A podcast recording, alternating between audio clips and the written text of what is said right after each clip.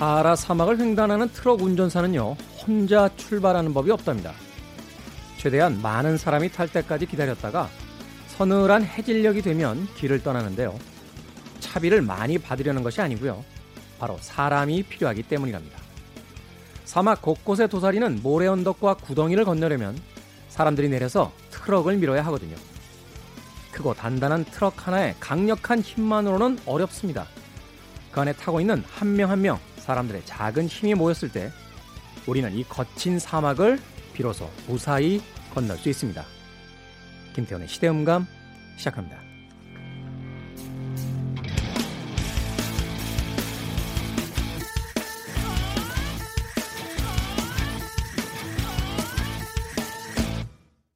그래도 주말은 온다. 시대를 읽는 음악 감상의 시대음감 김태훈입니다.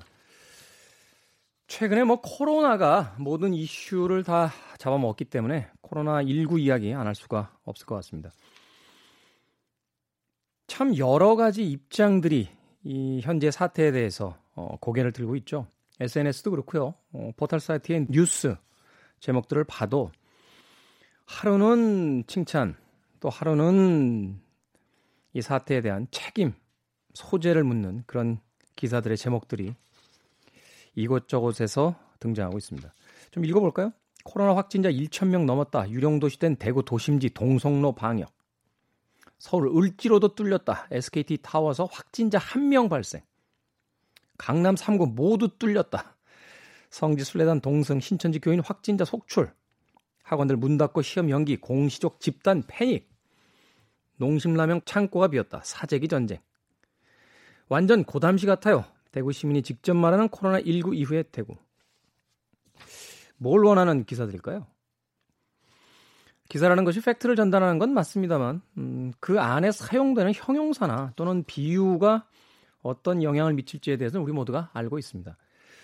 현재 시점에서 우리에게 필요한 건 공포가 아니라 용기를 북돋아주는 격려와 위로가 아닐까 하는 생각이 드는데, 계속해서 어, 사람들에게 공포를 심어주는 듯한 음, 과장된 뉴스들이 이곳저곳에서 도착하고 있습니다. 민주주의 국가에서요, 어, 사람들의 이동을 그렇게 강제로 제한할 수 있나요? 음, 최근에 이제 마스크 값 사재기, 뭐 이런 부분에 대해서 국가에 이제 분통을 터트리는 사람들도 있습니다만 또 한편에 생각했을 때 우리가 선택한 자본주의 국가의 어떤 어, 약점을 드러내고 있는 것에 바로 그 진실이 있겠죠. 국가가 또 그 부분에 대해서 나름의 방비책을 선택을 하고 있고 또 나름의 최선의 방식을 찾고 있는데 일하는 사람들 힘 빠지게 하는 이 기사들이 과연 우리의 미래에 어떤 좋은 영향을 줄지에 대해선 의문입니다. 사실 그렇지 않나요? 어, 하다못해 축구 경기를 할 때도 보면요. 우리 팀 선수들이 너무 못해서 뭐 2대0, 3대0으로 지고 있다 할지라도 후반까지 열심히 뛰는 선수들을 보면 관중석의 관중들이 자리에 앉지 않고 일어나서 북을 치고 깃발을 흔들면서 그들을 응원합니다. 비록 게임은 졌을지언정 그래도 후반 추가 시간에 한 골이 더 만회해주는 선수들을 보면 격려하면서 그래도 열심히 싸웠다 라고 이야기해주는 것이 아주 단순한 스포츠 경기에서도 일어나는 한 팀으로서의 어떤 의식들인데 지금 이 위기 상황 속에서 남들의 힘을 빼고 자꾸 사람들에게 공포감을 갖게 만드는 그 뉴스의 의도가 뭔지 궁금해지는 요즘입니다. 재난 영화 보면 그런 거 있죠. 어, 배에 구멍이 나서 가라앉기 시작하면 이제 사람들의 민낯이 드러내기 시작합니다. 아, 그곳에서 자신의 구명정을 양보하는 사람이 있는가 하면 아주 우아한 척 폼을 잡고 있다가 먼저 살겠다라고 이 사람 저 사람을 밀어젖힌 채 그 구명 보트에 먼저 뛰어들려고 하는 사람들도 등장하기 마련입니다. 자, 요새 같은 이 비상 상황에서 본인들의 민낯을 한번 확인해보는 그런 기회를 가져보는 것도 좋을 것 같습니다. 자, 시대 이슈들 새로운 시선과 음악으로 풀어봅니다. 시대 음감. 팟캐스트는 언제 어디서나 함께 하실 수 있습니다. 여러분들이 다른 사람의 기분을 어떻게 만들고 있는지 한 번쯤 곰곰이 생각해 보시길 바라겠습니다. 덱입니다. You make me feel.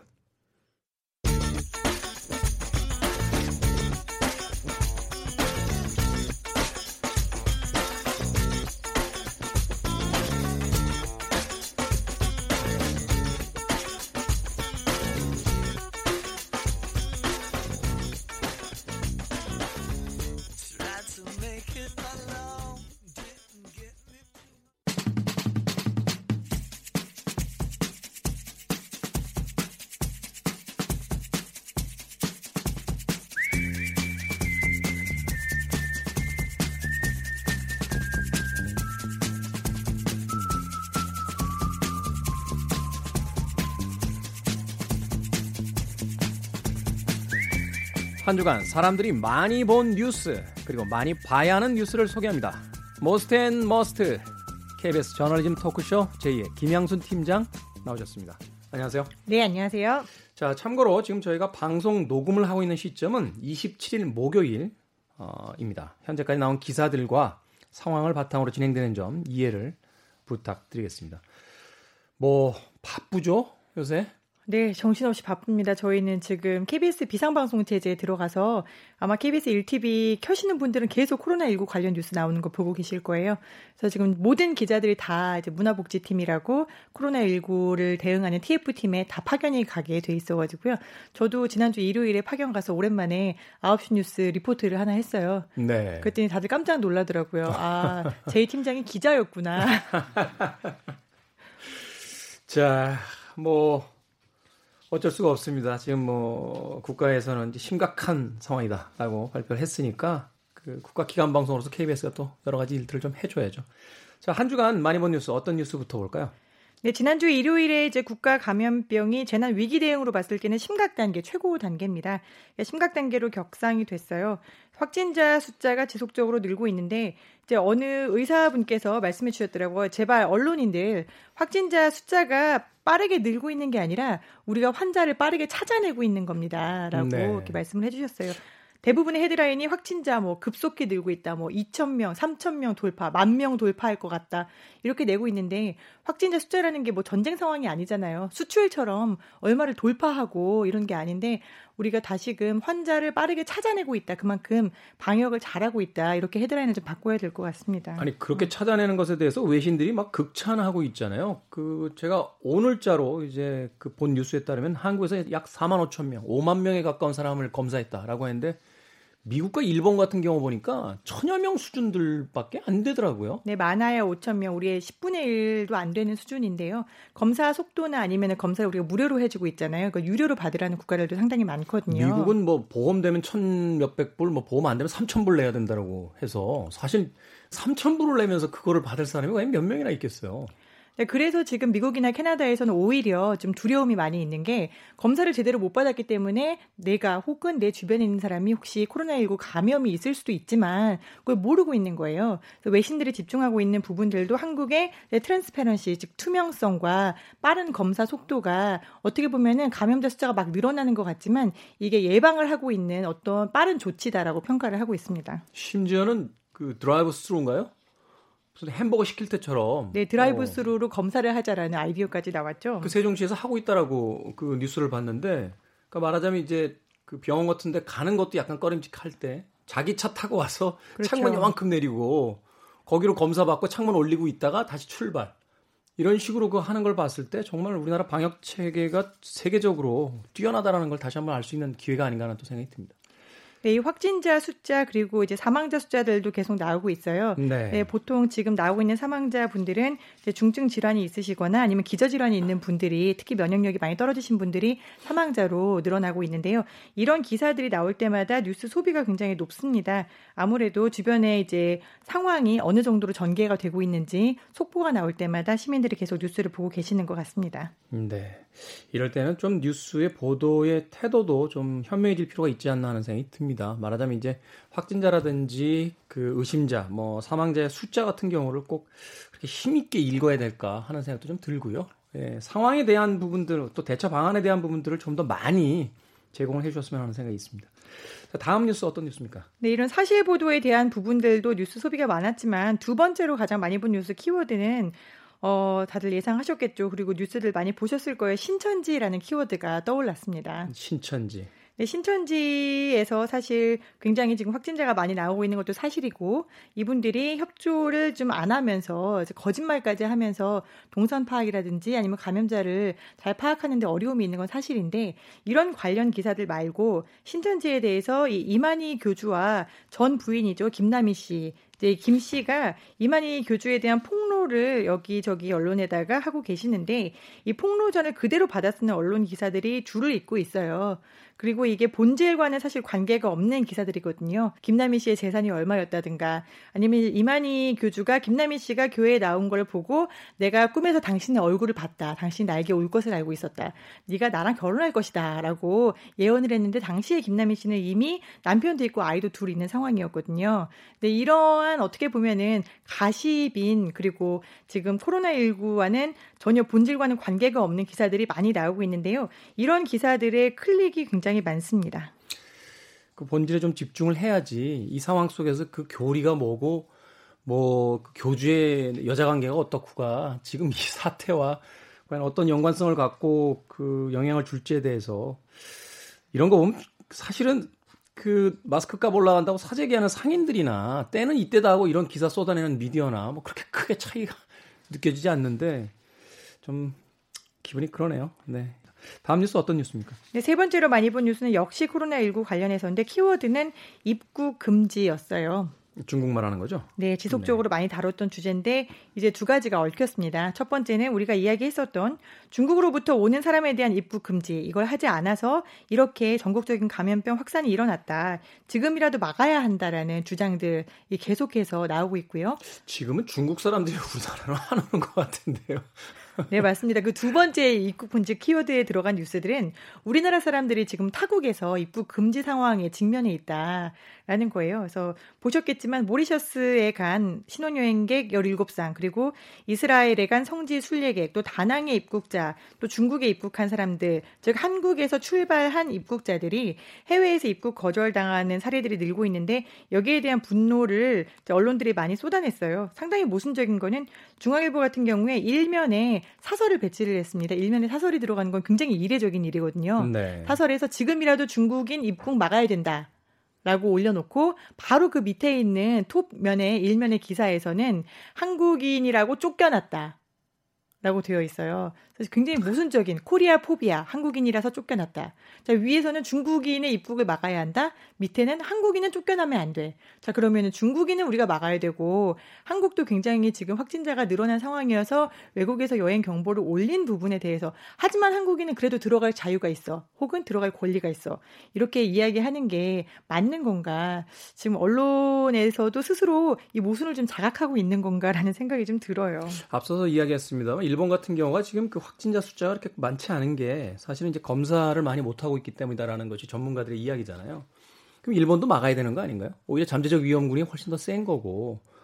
그 다음에 여러 그 어, 전문가들이 WHO부터 시작해서 이게 국경을 봉쇄한다고 되는 문제가 아니다. 그리고 우리가 지금 이렇게 확진자가 늘고 있는 게 사실은 중국에서 감염자들이 들어왔던 것보다는 이제 내부에서 확산된 어떤 계기가 있었기 때문이다라고 이야기를 하는 거고 또이 중국과의 어떤 무역 거래량이라든지 이런 걸 봤을 때 사실은 어떤 그 상공인 분은 그런 이야기 하시더라고요. 지금 자신은 코로나19보다 무서운 게 사실은 그 월세고 경기 침체되는 건데 이걸 자꾸 이런 방식으로 끌고 가는 것이 과연 맞은 맞는지 이건 너무 정치적으로 생각하는 거 아닌가요? 중국이 입국 금지에 대한 부분들이.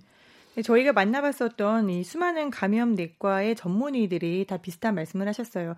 초기에 가장 첫 번째로 우리가 전염병을 막기 위해서 쓰는 것이 봉쇄 전략인 건 맞다. 그래서 우리가 중국으로부터 온 입국인들에 대해서 모두 조사를 했었고 그리고 방역을 강화했었고 가능한 한 입국을 자제해 달라고 했었다. 그래서 초반에 원래 우리나라에 오가는 중국인들이 3만 명 정도라고 합니다. 근데 이게 3천 명 수준으로 떨어졌거든요. 굉장히 많이 떨어뜨렸던 거예요. 네. 물론 그때에도 이제 감염학과나 이런 쪽에서는 봉쇄를 하는 편이 좋다라고 했지만 사실 이거는 의사들이 어떻게 보면은 조언을 할 수 있는 부분이고 정책적으로 결정할 수 있는 건 정부 당국에서 결정을 해야 되는 일인 거잖아요. 근데 경제적인 문제 그리고 앞으로의 수출 문제 그리고 현재 이미 한국에는 많은 중국인들이 들어와 있습니다. 있습니다. 그죠. 이 중국인들에 대한 문제를 고려를 했을 때 정책적인 판단이 일어난 건데 지금은 이미 심각 단계로 들어섰잖아요. 심각 단계로 들어섰는데 이미 중국인들이 많이 들어와 있고 그다음에 우리나라에서도 지역사회 감염이 많은 상황에서 지금까지도 지금 이제 두 달 정도 됐잖아요. 사태가 일어난 지 지금 상황에서도 중국으로부터의 입국을 막아야 한다라고 지속적으로 싸움을 거는 게 너무 실효성이 없다라고 전문의들은 말씀을 하고 계세요. 거기에 대해서 또 여러 전문가들이 그 말씀 하시더라고요. 중국인을 막자는 거냐, 중국 발을 막자는 거냐. 말하자면 중국인만 막아서는 효과가 없고 정말 국경 봉쇄를 해야겠으면 중국으로서 오는 모든 것들을 다 막아야 될 텐데 그럼 내국인이 중국에서 들어올 때도 못 들어오게 막아야 되는 거 아니냐. 이게 과연 가능하겠느냐 라고 이야기를 하고 있는 거죠. 아무튼 이 부분에 대해서는 좀 현명한 정치권의 좀 판단이 있어야 되지 않나 하는 또 생각이 듭니다. 자, 여기까지 Most 뉴스였고요. 또 한 주간 이 정신없는 시국 속에서도 우리가 놓치면 안 될 것 같은 Must 뉴스 어떤 뉴스입니까? 네, 이번 주 Must 뉴스는 사실 저희가 이미 나온 보도가 아니라 이제 앞으로 해야 되는 보도를 좀 가져와 봤어요. 이제 아직은 지면에도 쓰여지지 않았고 방송에서도 나오지 않은 보도고요. 네. 앞으로 KBS가 아니면은 다른 언론들이 써야 하는 그런 보도입니다. 사실 이제 저희 저널리즘 토크쇼 J에서 코로나19를 다루는 언론에 대해 다뤘거든요. 네. 사실 코로나19라는 바이러스보다 더 무서운 바이러스가 언론이다라는 자성들이 좀 들고 있는데 어, 한림대 감염내과 이재갑 선생님을 저희가 모셔서 녹화를 했는데 굉장히 분노를 하셨어요, 정말. 저는 이재갑 선생님이 메르스 사태 때도 정말 최전선에서 환자를 돌보시면서 감염이나 예방이나 이런 쪽에서 주축을 세우셨었는데 이번에 이렇게 분노하시는 모습을 처음 봤어요. 어떤 면에서 분노를 하신 겁니까? 첫 번째는 저희가 방금 이야기했었던 중국 입국 금지에 대한 이야기였어요. 정확히 뭐라고 말씀을 하셨냐면 지금 코로나 바이러스 감염이 발생한 지, 즉 중국에서 발생한 지가 두 달이 다 돼가고 우리나라 내에 첫 확진자가 나온 지가 이미 한 달이 다 돼가는 상황인데 왜 정치인들이나 언론들은 정말 말씀드리고 싶다. 왜 아직도 중국인 입국 금지를 가지고 싸우고 있는가. 입국 금지가 필요하냐 안 하냐라는 상황이 이미 다 지나가 버려서 그게 좋은 건지 만 건지에 대해서는 이재갑 교수가 더 이상 논평을 할 것도 없고 감염내과나 이쪽 학회에서도 논평을 할 게 없는데 기자들이 계속 전화를 한다는 거예요. 지금이라도 계속해서 중국 입국 금지를 해야 되는 거 아니냐고. 당장 지금 우리나라에서 환자가 1000명을 넘어서고 있는 상황이고 대구 지역 같은 경우에는 초위기 상황인데 모든 사람이 대구 지역의 상황을 개선하기 위해서 또는 그 주변 지역들에게 확산되는 걸 막기 위해서 총력을 다해도 지금 시간이 아까운 그런 상황인데 왜 아직까지도 중국인 입국자를 막내 만에 이런 논란을 가지고 시간을 버리는 걸 보면 정말 한가하게 사는 사람들 아니냐라는 생각이 든다라고 화를 내셨고요. 지금 그 현장에서는 이제 대남병원에 다녀오셨다고 하더라고요.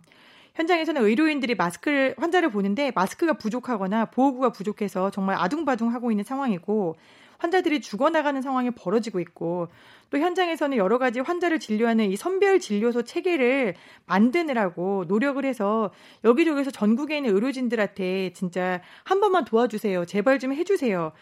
이렇게 인력 지원이나 인건비도 못 주면서 이런 상황인데 이 와중에 아직까지도 중국인 입국 금지를 하라는 사설을 일면에 내고 정치인들은 책임 논란을 소재를 내면서 방역 당국이 실패했다라고 얘기를 하는데 이게 지금 상황에서는 실패든 말든 간에 방역 당국이 죽어버리면은 그런 비난 때문에 아무도 못 움직이게 되고 일을 못 하게 되면은 그 책임은 언론사 사주들이 와서 대구에 가서 사죄할 거냐.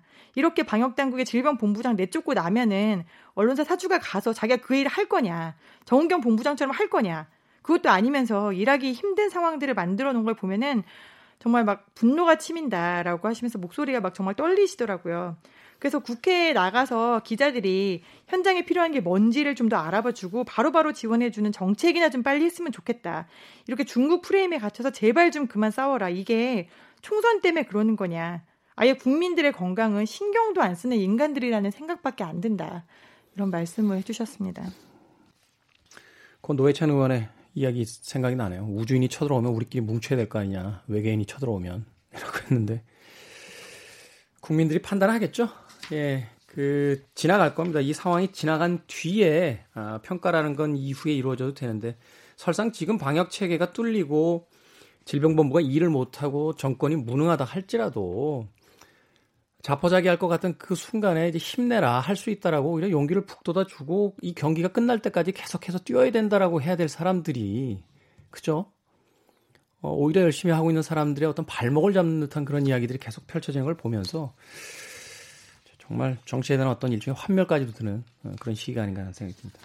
네, 그래서 이재엽 선생님이 대남병원에 갔는데 지금 정말 의사들이 의료진이 부족하다고 합니다. 언론에서 대남병원 가면 죽는 것처럼 악마를 하고 있으니까 의료진이 모두 자원해서 가야 하고 병원들도 자원을 해야 되는데 내가 저 안에 갇히면은 죽는 거 아닌가라는 보도가 나오면은 못 가게 되거든요. 언론이 지금 그런 상황을 만들어 버렸어요. 오늘 자 동아일보를 봤더니 그런 얘기를 하더라고요. 지금 대구 의사협회에서 제발 좀 와달라 라고 호소문을 냈잖아요. 그래서 거기에 이제 의료인들이 260여 명이 화답을 해서 가는데 동아일보의 첫 문장이 그래요. 엄마 거기 가면 죽어. 이제 60세의 어떤 이제 영상의학과 교수님이 자원을 해서 가시는데 기사의 첫머리가 그렇습니다. 엄마 거기 가면 죽어. 자, 그런 말들을 써 놓으면은 어떤 의료인이 자원을 해서 갈 수 있겠습니까? 그 1998년도인가요 나왔던 영화 중에 스필버그 감독의 그 라이언 일병 구하기라는 작품이 있어요. 2차 세계 대전을 배경으로 했던 영화인데 제가 참 신기했던 건 뭐냐면 다들 밀레니엄 얘기를 하고 있는데 다시 1940년대로 돌아가서 2차 세계대전의 이야기를 다룹니다. 이 거장 감독이. 영화 내용 황당하죠. 한 명 구하러 갔다 8명이 죽는 이야기예요. 도대체 이런 이야기를 왜 다뤘을까를 생각을 해보면 우리가 인간으로서 위대하고 인간으로서 아름다울 수 있는 건 누군가 도움이 필요한 사람을 위해서 기꺼이 갈 수 있는 그 희생을 통해서 희생 정신을 통해서 우리가 위대해지는 것인데 어 오피니언을 리딩한다라고 하는 정론지들이 써대고 있는 그 기사의 어떤 제목들을 보면 참담하기 참 이를 데가 없습니다. 최근에 코로나 사태 때문에 어, 막상 어, 현실적인 어떤 위험을 직접 경험하지는 않는다 할지라도 이 스트레스 받는 분들이 굉장히 많으신 것 같아요. 정보 하나 드릴게요. 재난정신건강정보센터에서 나온 정신건강대처법이라는 것이 있습니다. 어, 격리되어서 현재 14일을 보내셔야 하는 분들을 위해서 나와 있는 건데요. 이게 아마 그냥 일상에 있는 우리들에게도 어, 좀 시사하는 바가 있는 것 같아서 소개를 좀 해드릴게요. 첫 번째, 믿을 만한 정보에 집중하세요. 잘못된 정보는 스트레스를 가중시키고 잘못된 판단을 내리게 합니다. 그러니까 모든 정보를 다 받아들이지 마시고요. 어, 신뢰할 만한 정보. 어떤 의사분이 그런 이야기 하시더라고요. 어, 질병대책본부에서 나오는 것만 믿어라. 어, 나머지 전문가라고 나오는 사람들이 하는 이야기 속에도 잘못된 정보가 많다. 두 번째, 힘든 감정, 걱정, 불안, 우울, 외로움, 불면증, 죄책감은 정상적인 감각이다. 감정이다. 라는 거죠. 그렇죠. 내가 이렇게 불안해도 되나? 내가 이렇게 우울해도 되나? 뭐, 내 일이 다 취소가 되고 있고, 뭐, 하면서 걱정이 되고, 불면증이 생기고, 그게 당연한 정상적인 그 감정 상태라고 합니다. 그러니까 힘들지만 어, 그 힘든 상황 속에서 이런 감정이 드는 게 정상이야라고 너무 무겁게 받아들이지 마시라 하는 이야기고요. 또 가족, 친구, 동료들과 소통을 지속하세요. 전화하시고 화상 전화, 메일, 카톡 하십시오. 라고 되어 있습니다. 그러니까 혼자 아, 공간 안에 들어앉아 계시지 마시고요. 어, 평소처럼 음, 지인들과 전화하고 카톡도 하고 메일도 하고 이럴 때는 평상시엔 잘 권해드리지 않는데 휴대폰 게임도 괜찮을 것 같아요. 재밌는 게임 많지 않습니까? 그죠? 예. 게임 하면서 음, 게임 머니도 한 몇만 원 단위 안에서 한 펑펑 써가시면서 한번 게임 하시는 것도 좋을 것 같습니다. 네 번째, 규칙적인 생활을 하십시오. 일정한 시간에 잠이 들고 일어나고 가벼운 활동을 하시는 게 도움이 됩니다. 자, 다섯 번째, 자부심을 가지십시오. 격리는 자신과 타인을 위한 가장 중요한 감염병 예방 활동입니다. 여러분이 격리 생활을 하는 것에 국가와 시민들은 깊은 감사의 마음을 갖고 있습니다. 격리 기간 후에도 당당하고 자신있게 일상에 복귀하십시오. 어, 여러분들이 그 병에 걸린 게요, 어, 여러분들 탓이 아닙니다. 아, 그렇죠? 그러니까 죄책감 느끼실 거 없습니다. 오히려 그런 상황을 받아들이시고 음, 스스로 격리하고 계신 여러분들 행동 자체는 마땅히 칭찬받아서 어, 마땅합니다. 그러니까 그 14일이라는 시간 음, 잘 보내시길 바라겠습니다. 자, 한 주간의 Most and Must KBS 저널리즘 토크쇼 J의 김양순 팀장과 함께했습니다. 고맙습니다. 네, 감사합니다.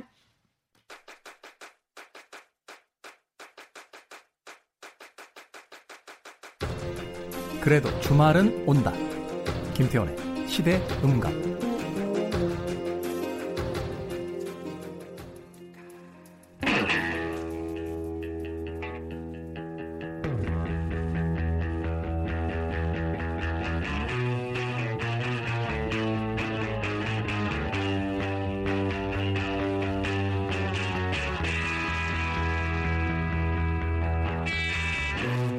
누구에게나 지치고 힘들 때 생각나서 찾아 듣게 되는 음악 한 곡쯤 있을 겁니다.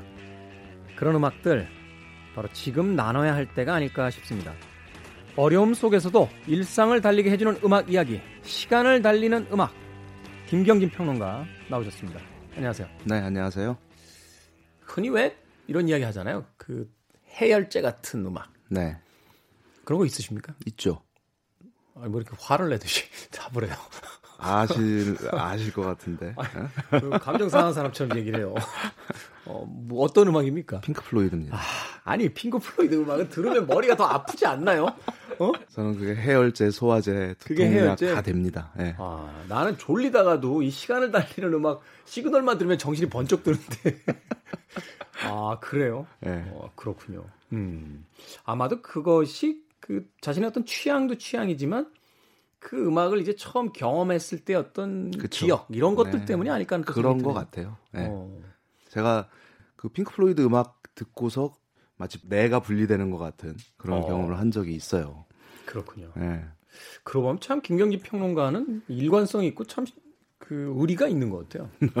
저는 매번 바뀌어서 아, 바, 바뀌는 건 새로운 건 늘 들어오죠, 당연히. 네. 그러니까. 네. 어떨 때는 걸그룹 음악 듣다가. 그렇죠. 네. 네. 어떨 때는 트로트 듣고. 요새 네. 트로트가 아주 좋습니다. 아, 요즘에 또 뭐 핫하니까. 자, 시간을 달리는 음악. 오늘 다뤄볼 음악 이야기 어떤 음악입니까? 지난 그 2월 초에 그 슈퍼볼 하프타임 쇼 그 유튜브 중계를 봤어요.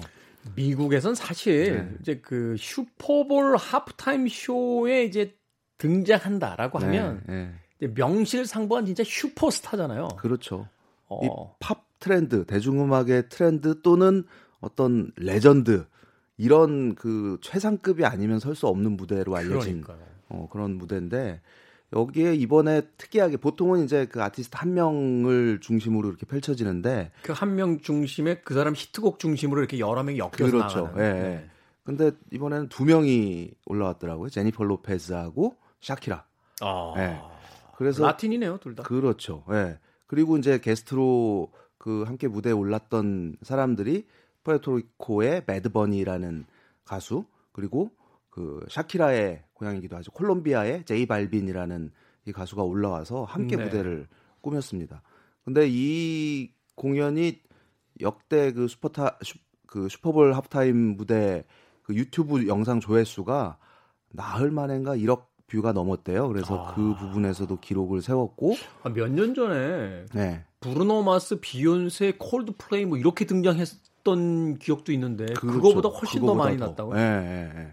그래서 물론 이제 지금 유튜브가 워낙 대세다 보니까 뭐 그런 효과도 있겠지만 어쨌든 라틴 음악이라는 라틴 팝이라는 이 키워드가 그래서 많이 어, 오르락내리락 했었습니다. 그래서 네. 그 공연 자체에 대한 이 무대 퍼포먼스에 대한 평가도 그 2007년이었던가요? 그 프린스가 한번 올랐던 적이 네. 있잖아요. 그 이후로 정말 레전드급 그 무대가 펼쳐졌다라는 아. 이제 평가가 있었죠. 그래서 좀 오늘 오늘은 좀 라틴 음악, 라틴 팝 얘기 좀 하려고 합니다. 미국에서 그 네. 트럼프가 멕시코 장벽까지 이야기하는 이유가 네. 사실 이제 미국의 서부 쪽은 거의 라틴이다라는 얘기가 있을 정도로 그렇죠. 네, 그렇죠? 네. 멕시칸 네. 그 American들이 네. 워낙 많아졌고 네. 또 그래서 어 뭐 우리나라의 한인타운처럼 LA에 가면은 스페니쉬만 해도 뭐그 충분히 생활할 수 있다. 그렇죠. 뭐 그러니까 이런 이야기들이 몇 년 전부터 있었는데 그 자료를 보니까 미국의 그 라티노 그러니까 히스패닉 라틴 계열 사람의 수가 5,200만 명이래요. 5,200만. 네. 그래서 흑인 수를 넘어섰다고 그러더라고요. 그러니까 그게 그 비율로 치면은 미국 전 인구의 한 16%가 넘는 정도 비율인 건데. 그러니까 이제 그런 일단 기본적인 시장이라는 게 바탕에 자리하고 있는 거고. 그러니까 이제 라틴이라는 라틴 아메리카의 음악, 문화 이런 것들이 어 뭐 이미 대, 오래전부터 대중성을 가지고 있었잖아요. 그렇죠. 근데 이제 그렇 그랬던 요소들이 이제는 아예 그냥 mainstream에서 본격적으로 이제 라틴이라는 이름을 달고 어 트렌드의 중심에 서 있게 된 거죠. 네. 그러고 보면 최근에 그 가장 보수적인 혹은 가장 미국적인 어떤 정서를 다룬다라고 하는 그 디즈니의 어떤 그 네. 애니메이션들이라든지 영화들을 보면 네. 주인공들이 백인 남성에서 거의 이제 벗어나기 시작했어요. 그렇죠. 예. 몇년 전에 모아나 같은 경우는 이제 폴리네이션 저 네, 네. 그 원주민들 이야기였고 네.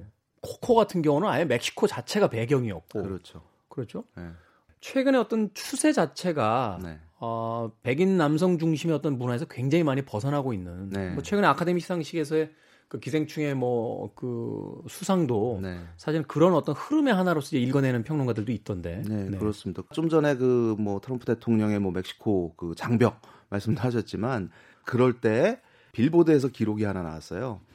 그 역대 그 빌보드 싱글 차트 1위 수에 가장 오래 머무른 어, 곡이 나옵니다. 그게 아. 이제 Despacito라는 Despacito. 곡이었죠. 네. 이건 뭐 그 사람 세 명만 모이면은 들려주던 노래죠. 여기저기서 우리나라에서도 네. 엄청나게 네. 들었고. 우리나라에서 저도 지겹도록 들었어요. 근데 음. 막 뭐야 이게 왜 이렇게 난리지 싶을 정도로. 그래서 그 푸에르토리코의 그 가수 루이스 폰시하고 이제 대디 양키라는 이 두 인물이 했던 곡인데 이게 이제 16주 1위를 하면서 그 이전에 그, 그 머라이어 캐리가 세웠던 기록과 타이를 타이죠. 이루었었죠.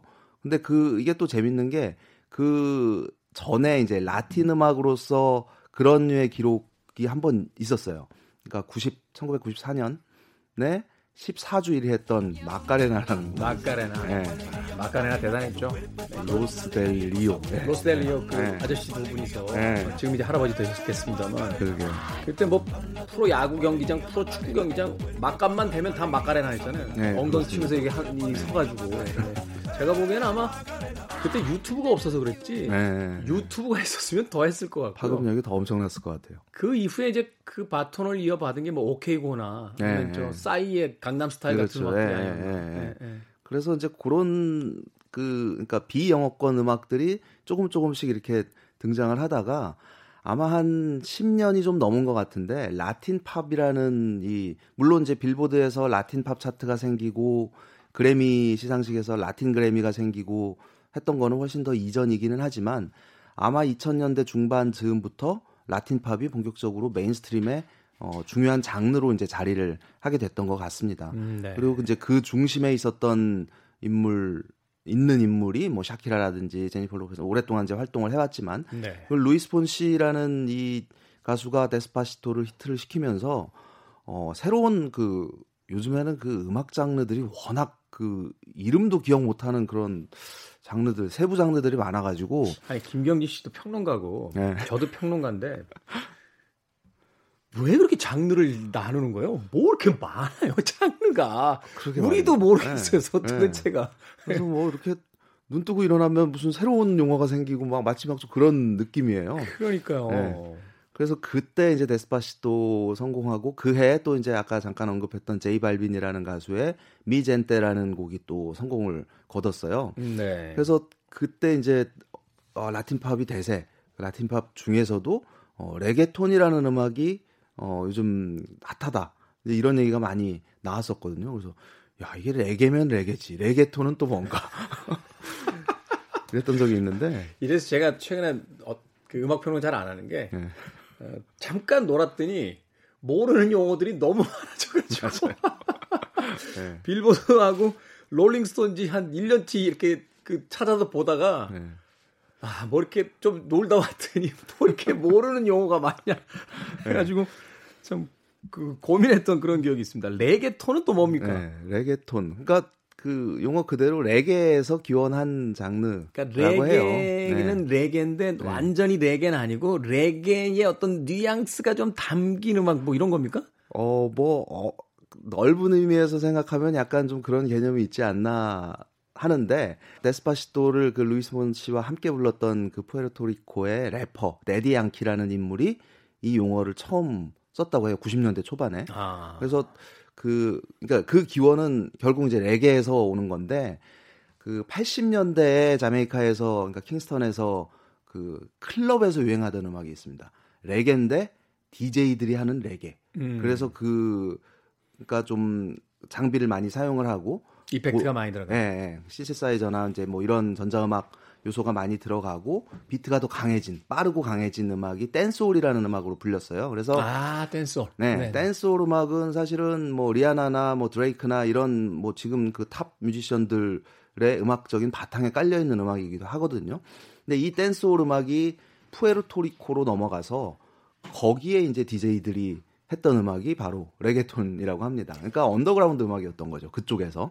근데 이거는 이제 대디 양키라는 인물이 새로운 그 언더그라운드 음악 이걸 뭘로 부를까 하다가 레게톤이라고 그냥 지었다는 거예요. 자기가. 네. 음. 그래서 그 어떤 DJ와 함께 그래서 이제 그 스타일 그러니까 그 특성은 레게 리듬이 더 강렬하게 이제 강화가 되고 어 힙합의 요소라든지 댄스 음악의 요소라든지 요런 그 스타일이 또 버무려진 거죠. 네. 그래서 이제 이런 음악이 이제 푸에르토리코를 넘어서 라틴 아메리카 전역에 퍼졌고 특히 이제 그 제이 발빈의 고향인 콜롬비아 콜롬비아. 에서도 어, 이 레게톤이 굉장한 인기를 누리게 됩니다.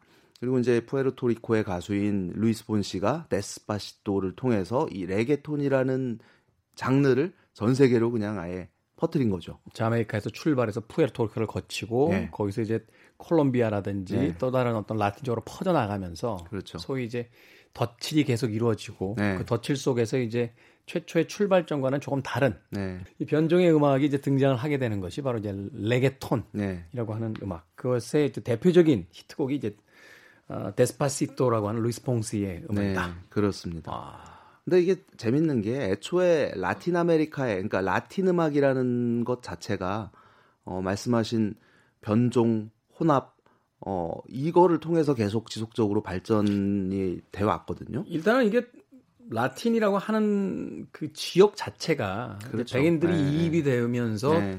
막 문화가 네. 마구 섞여 들어가기 시작하잖아요. 사실 그 아메리카 네. 원주민 그리고 유럽에서 건너온 앵글로색슨 네. 그리고 어, 흑인들 음. 이제 이런 문화들이 어우러지고 버무러져서 어, 다양한 그 음악이 생겨나게 되는데 이게 이제 대중음악에 들어오게 된 아마도 거의 최초의 현상이 보사노바가 아니었을까 싶어요. 보사노바. 예, 50년대 말 때 이제 뭐 안토니오 카를로스 조빙이라든지 어, 이런 인물들 주앙 질베르토나 예, 예. 뭐 그런 브라질의 이제 그런 아티스트들이 재즈와 결합을 시켜서 쿨 재즈와 결합이 돼서 브라질의 삼바 리듬이 결합이 되고 그래서 보사노바는 그냥 아예, 아예 확고한 장르가 됐죠. 장르가 됐잖아요. 네. 근데 이제 사실 그 재즈의 영역이라고 치고 어, 이 팝 음악에서의 그 라틴의 영향도 어마어마했습니다. 예를 들면 뭐 푸에르토리코의 호세 펠리치아노도 굉장한 그 60년대 말부터 인기를 누렸었고 그리고 뭐 이후에 물론 이제 라틴이 아니라 스페인 스페인 출신의 가수긴 하지만 훌리오 이글레시아스도 사실 이 라틴 팝이라는 이 스타일의 확산에 큰 영향을 어 줬던 인물이거든요. 많죠. 광의를 보면 뭐 네. 자메이카에서 등장했던 뭐 밥 말리도 그렇고 그렇죠. 멕시코의 네, 산타나도 네. 있고 네. 뭐 저 쿠바에서 티토 뿌엔테 같은 인물들도 그렇습니다. 있고. 예, 예. 그래서 본격적으로 이 라틴 팝이 어, 대중적인 인기를 얻기 시작한 게 90년대부터라고 보시면 될 것 같아요. 네. 어, 글로리아 에스테판 엄청났잖아요. 그 쿠바 출신의 이 가수가. 어마어마했죠. 그 당시에는 네. 글로리아 에스테판이 거의 뭐 전성기 물론 길진 않았습니다만 네. 뭐 전 세계 라틴 음악으로 그냥 들었다 놨다 하던 시절이었고. 훌리오 이글레시아스의 또 어떤 엄청난 인기가 있었고 80년대 이후부터 예, 예. 뭐 제이로 아까 이야기하신 이제 제니퍼 로페즈 같은 경우도 이제 그 이후에 이제 등장하면서 뭐 그렇죠. 거의 라틴의 어떤 대명사가 됐고 네. 샤키라 같은 경우는 사실은 제가 그 남미 쪽에 여행을 한번 간 적이 있는데요. 네. TV를 틀면 아침부터 저녁까지 샤키라만 나와요. 그러니까 뭐 영미 문화권에서의 어떤 팝 음악 이런 것들보다 네, 네. 그 라틴의 어떤 시장이라든지 네. 또는 그 음악을 어떤 향유하는 그 사람들의 숫자 같은 것들이 네. 사실은 우리가 이제 아시아에 있기 때문에 어 이제 영어 중심의 어떤 그 팝 음악들을 주로 이렇게 그렇죠. 들어왔었는데 저희는 사실 체감하기가는 좀 힘들죠. 그렇죠. 네. 근데 미국에서 이제 서부 쪽이라든지 네, 또는 네. 남미 쪽이라든지 이, 지역, 이 지역만 나가도 이 라틴의 어떤 그 영향력과 그 네. 어떤 돌풍이 어마어마하다는 걸 느낄 수 있었어요. 제가 처음 그 LA하고 뭐 그쪽 뭐 샌디에고니 뭐 이런 쪽 갔을 때 되게 놀랐던 게 햄버거집만 가면 다 라틴 음악만 나오는 거예요. 그렇죠. 그리고 거기 이제 그, 그 직원들이 또 다 히스패닉이나 뭐 이런 쪽이다 보니 와 이쪽은 정말 그렇구나라는 거를 느낀 적이 있었는데 그 LA 가면 햄버거 집보다 타코 집이 더 많잖아요. 그러게요. 그래서 네. 저희끼리는 어 국경은 미국인데 사실은 멕시코라고 그렇게 이야기하는 적도 있었는데. 그게 말입니다. 네. 근데 이제 그런 상황에서 뭘 무슨 장벽을 세우니 어쩌니 막 이런 어 현실이 참 어, 아이러니한데 그러니까 아까 말씀드렸던 이제 그 데스파시토가 세계를 휩쓸던 그 무렵에 어 트럼프는 장벽 세운다고 막 그러고 있었고 네. 그해 말에 개봉됐던 영화가 아까 잠깐 말씀하셨던 그 코코라는 영화였죠. 코코. 그러니까 코코도 저는 보면서 사실 굉장히 놀랐어요. 왜냐하면 픽사라는 이 제작사는 아주 전형적인 미국이잖아요. 말하자면 그렇죠. 그냥 미국인 건데 어 멕시코를 배경으로 멕시코의 문화와 멕시코 사람들이 나와서 펼치는 이야기. 그러니까 미국 사람 한 명도 안 나옵니다. 네. 네. 다 멕시코 사람. 영화 자체. 그래서 네. 제가 그 코코를 너무 재밌게 보고 나중에 막 펑펑 막 눈물 쏟고 뭐 그러면서 이제 어 그 크레딧이 올라갈 때 그 성우가 누군가 이렇게 보다 보니까 어 아는 이름이 몇 개가 나오더라고요. 그래서 네. 그, 그 중에서 뭐 중요한 역할은 아니었는데 그 파파 훌리오라는 그 사람의 목소리를 했던 인물이 알폰소 아라우인 거예요. 알폰소 아라우. 네. 알폰소 아라우는 예전에 이제 뭐 80년대부터 그 뭐 배우로 많이 활동을 했다 악역으로 많이 나왔던 네. 사람인데 그 90년이었던가요? 그 달콤 쌉싸름한 초콜릿이라는 네. 그 영화 그 해외 영화제에서 상좀 받았었는데 그렇죠. 네. 그때 그게 그 당시에 자기 아내였던 그 라우라 에스키벨이라는 그 작가의 원작 소설을 바탕으로 한 영화였는데 음. 아마 그 무렵에 그 소위 마술적 사실주의라는 용어가 굉장히 유행을 했었어요. 그렇군요. 네. 그 영화 내용이 굉장히 그렇거든요. 좀 뭔가 좀 몽롱하고 하면서도. 음. 근데 코코를 코코도 사실은 어떻게 보면은 뭐 죽은 자들의 날, 뭐 뭐이 이렇게 볼 수 있겠네요. 뭐 우리 그냥 판타지라고 네. 그냥 너무 쉽게 장르에 가둬버리는데 네. 문학 용어로 하면 이제 마술적 리얼리즘 뭐 이렇게 네. 이야기할 수도 있겠네요. 네. 그래서 이제 그런 생각을 이 라틴 아메리카라는 이게 이제 어떤 지역적인 특성, 민족적인 특성도 있겠지만 굉장히 다양한 요소들이 혼합되면서 어 어떤 새, 펼쳐지는 새로운 그 세계에 대한 욕망, 욕구 그런 게 좀 살짝 느껴져 가지고 라틴 팝도 뭔가 지금 이 복잡 다단한 이 시대에 어, 어떻게 보면 또 심지어는 요즘에는 언어의 장벽이라는 것도 사실 무의미한 시대가 돼 버렸잖아요. 네. 어, 그런 시대에 가장 어떻게 보면 어울릴 수 있는 음악이 될 수 있지 않나 하는 음. 그런 생각이 들었습니다. 영어권의 팝 음악의 시대를 어, 종식시키고 이제 바톤을 이어받을 다음 주제가 라틴 팝이 되지 않을까 하는 김경진 평론가의 이야기와 함께 오늘 라틴 팝 이야기 들어봤습니다. 그러고 보니까 어, 지난 007 영화의 첫 장면도 그 멕시코의 죽은 자들의 날에서 시작하는군요. 첫 그렇죠. 장면이. 예. 그러고 보니까 많은 예. 영화 음악에서 이 네. 라틴의 어떤 네. 문화와 정치를 이제 빌려오는 것이 네. 일상화됐다라고 볼 수 있을 것 같습니다.